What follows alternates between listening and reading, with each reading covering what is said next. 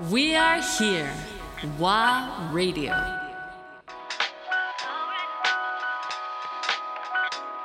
ワーレディオ川瀬直美アンドレア・ポンピリオでもさその時さ思ったんだけど、まあ、これも本当に改革してほしいから言うけど、うん3日で契約書整えてくるのネットフリックスって。すごいよね。だけど、うん。日本の映画界、うん。正直言っていいですか？あ言ってください。もうここは正直に私ここに来ても、映画の現場に撮影に入るまでに契約書を交わしてもらったことがない。それはねすすごいわかる。え？すごいわかるそれ一緒そうそうおかしくないですか？おかしいのよ。で、うん。もう21世紀だしまあ、はい。そんなこと言っててもあれなんだけど同じわかるそれ。で毎回リクエストするじゃん。しますもちろん。それは別に、あの信用してないとかじゃなくて、ん。あくまでもお互いのパクトだから、そこは、はいはい。ミューチュアルパクトだから、ね、お互いよしここから頑張ろうねって、だけど曖昧な契約書じゃなく、うん。契約書ってのはagreement というよりはもう contract になってくれば、明確にすることがで言った言わないないよねないよねっていう話のさお互いの約束じゃないそこってそれこれはないんだよねねやっぱおかしいと思いますでそれこそ私はまだしもスタッフたちが契約書を交わしてもらってないからネットフリックスで申請をした時に契約書がないとその申請が通らなかったわけうわー。まあ、まあ国際法でいけば当然の話なんだけど。だってやってないかもしんないじゃんってことじゃないですか。それはそうですよ。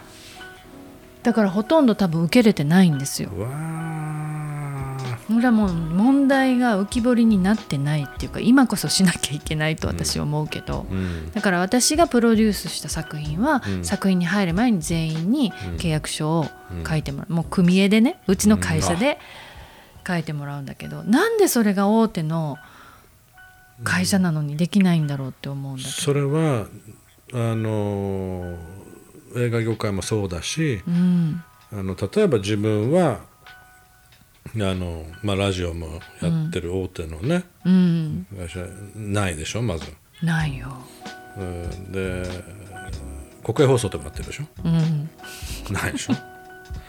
あの結局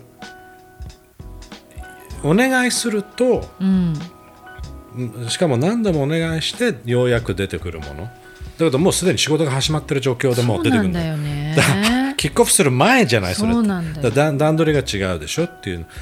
だけどなぜいつも毎回聞かないと出てこないのか。ね。っていうところが、うん。あのもっと社会構造を全てもらう、うんうんうん。だからこれは disrespect なんだよね、うんだからフリーランスの人たちが守られてないのまは、るま、全くだ好きな時にいつでもばらせる状態にしてるんだよね。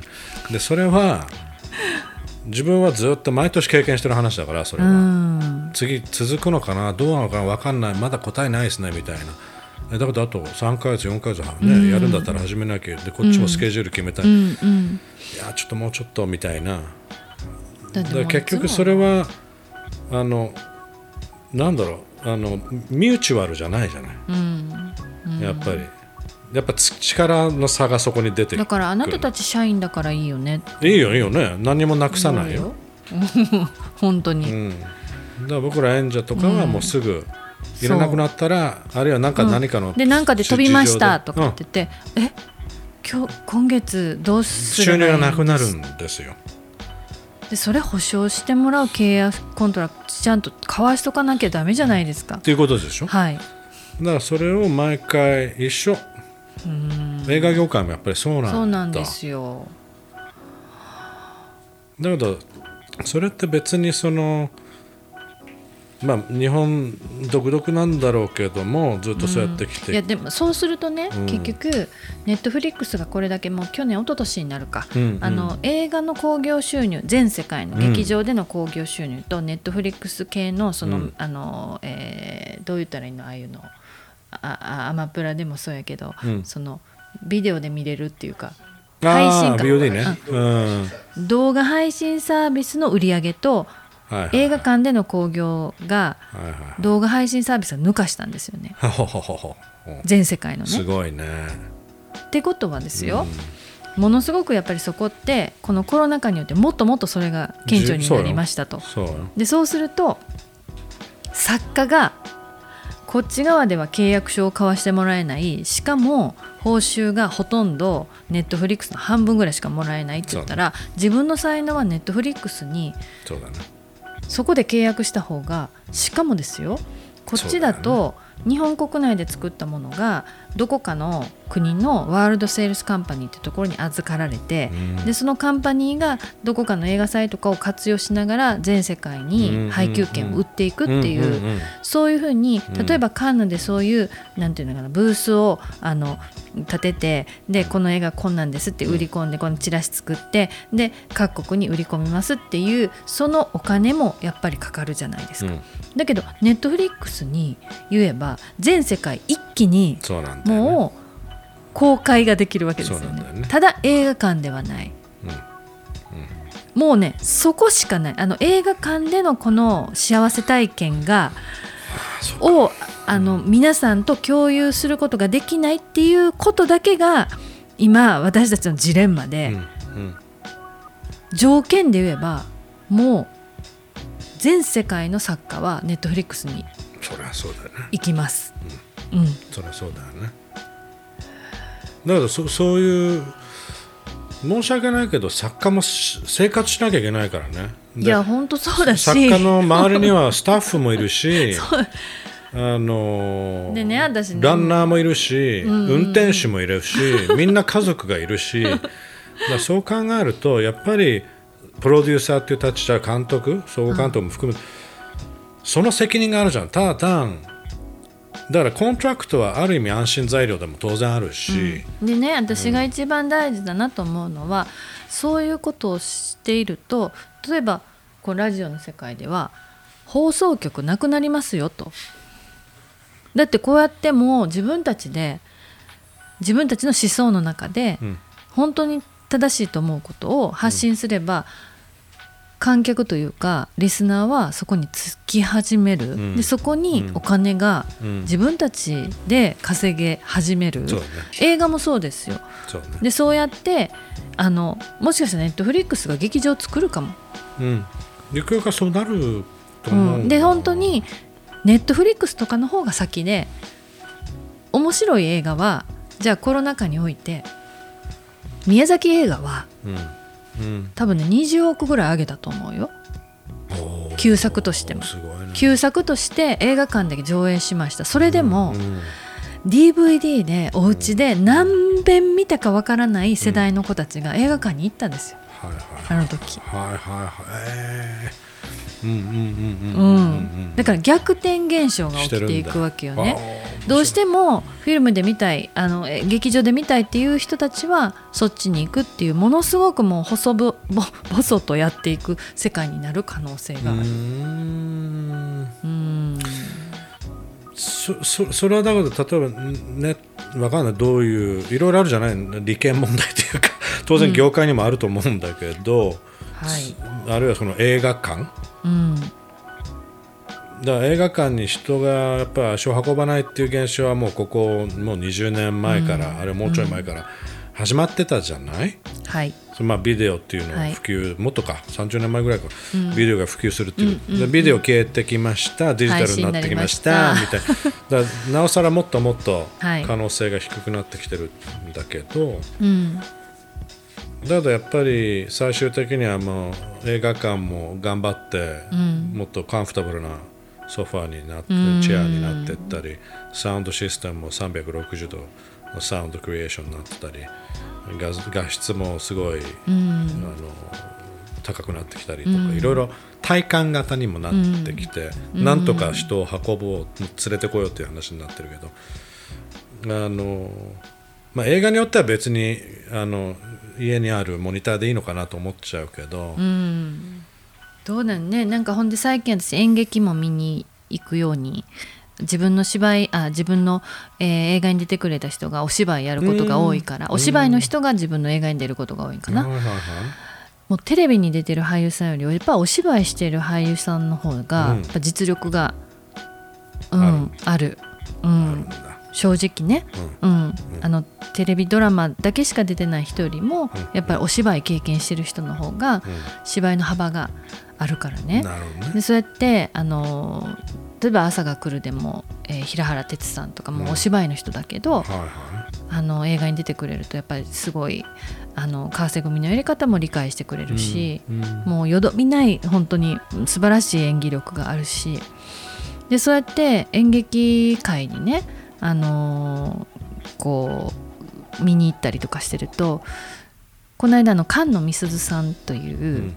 光であの映画な映画の主役で藤田也さんと絡みとかやった人が、まあ、演劇界の去年一昨年かな大賞女優大賞を取ってるんですね。で彼女がこの間から「えっと、ザ・空気」ザ空気。うん、っていう永井愛さんの,、あの作品に出てるんだけど、うん。えっとちょっと、まあ、作品の内容が政権批判うん。かうん。あのこう報道ステーションとか、まあ、うん。そういうところのプロデューサーがこうその政権批判をしたことで、うん。あの飛ばされてしまうっていうようなそういうことも題材にしてるわけ。で今回のやつはあのもう菅さんになってから、えっと、学術会議のなんかのやつあったじゃないですか。うん。でああの時にそのやっぱりこうリストがこんなリストがありましたみたいなとこまで、こう演劇の中でやってるんですよ。うんうんうん。でその菅野さんはちょっと前もうだいぶ前からあの舞台女優としてやってるけれどもその舞台が元気だった頃はその舞台を阻止しようとして外に凱旋車が止まってもうそれを阻止するような、もうものすごいこう騒動になってたけど、うん。今全然ないと。つまり演劇が力を失ってるっていう。あ逆にね。そういうことか。はいはい。そうだから2300人の人たちが来るまあ言ったらちっちゃいうん小劇場。小屋でうん。やっててコロナ禍においても満席ではあるがうん。2300人がうん。10日間見ても数千人じゃないですか。まあそうね。でそれが全国に行った時には、えー滋賀県で1回公演とか、そっか。うん、福岡で2回公演とかっていう風なそ,、れぐらいの広がりしかなければ。ないね。やっぱり映画にはかなわないって言うんですよ。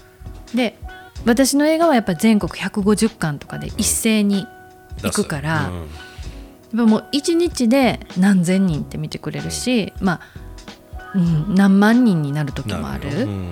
でそれが全世界にじゃあ今度ネットフリックスとかやったら配信は一気にな何何百万。うんですよなねる、うん。その影響力。何千万かっていうレベルにもなるねもちろん。で言うとそれ一気にですから。そうだね、うん。時間差じゃなくて。そっかそっか。でそれが SNS で拡散されていく。さらに。さらに広がって。愛の不時着現象みたいな、いや本当そうだよね。北朝鮮ってこんなんやったんみたいな。そういう、ん。こうある意味弱肉強食というか、うん。ただそこで一番重要なのは、うん。やっぱりいい映画はいい映そうだよ。画うん。そうだよ。いいこと言う人はいいこと言う。言う、うん、だそこはそのどれだけの人が見てるからじゃあネットフリックスがいいとかじゃなくてネットフリックスはクオリティを担保してる。うん。だから見られる、うん。それはあるね、うん。確かにそこはちゃんとコントロールはしてるマネジメントしてるよね。そうなんです。その私が一回、えっと、ドキュメンタリーの方だったんだけど、うん。ネットフリックスでなんかこういう感じのことやらないかって言って、もう本あのアメリカの方のうん。人と話した時も、うんうんすごいやっぱりあ本部？うんそう、うんうんうん。すごいそのクオリティのことっていうか内容のことを話せた。こんだけ話せる人日本の映画界にいないと思った、ね。このプロデューサーこの人たちの方がずっと作品のことを考えてると思った。ううん。ん。うん。なるほどね。だからどんどん引き抜かれてるんです。やっぱり優秀な人たちは今どんどん集まってる、ね、引き抜かれています。ほんでジスポークスマン。ネットフリックスもね。そうです。もう本当にだからそういうことになっていく。なかなかうのん。面白い、ね。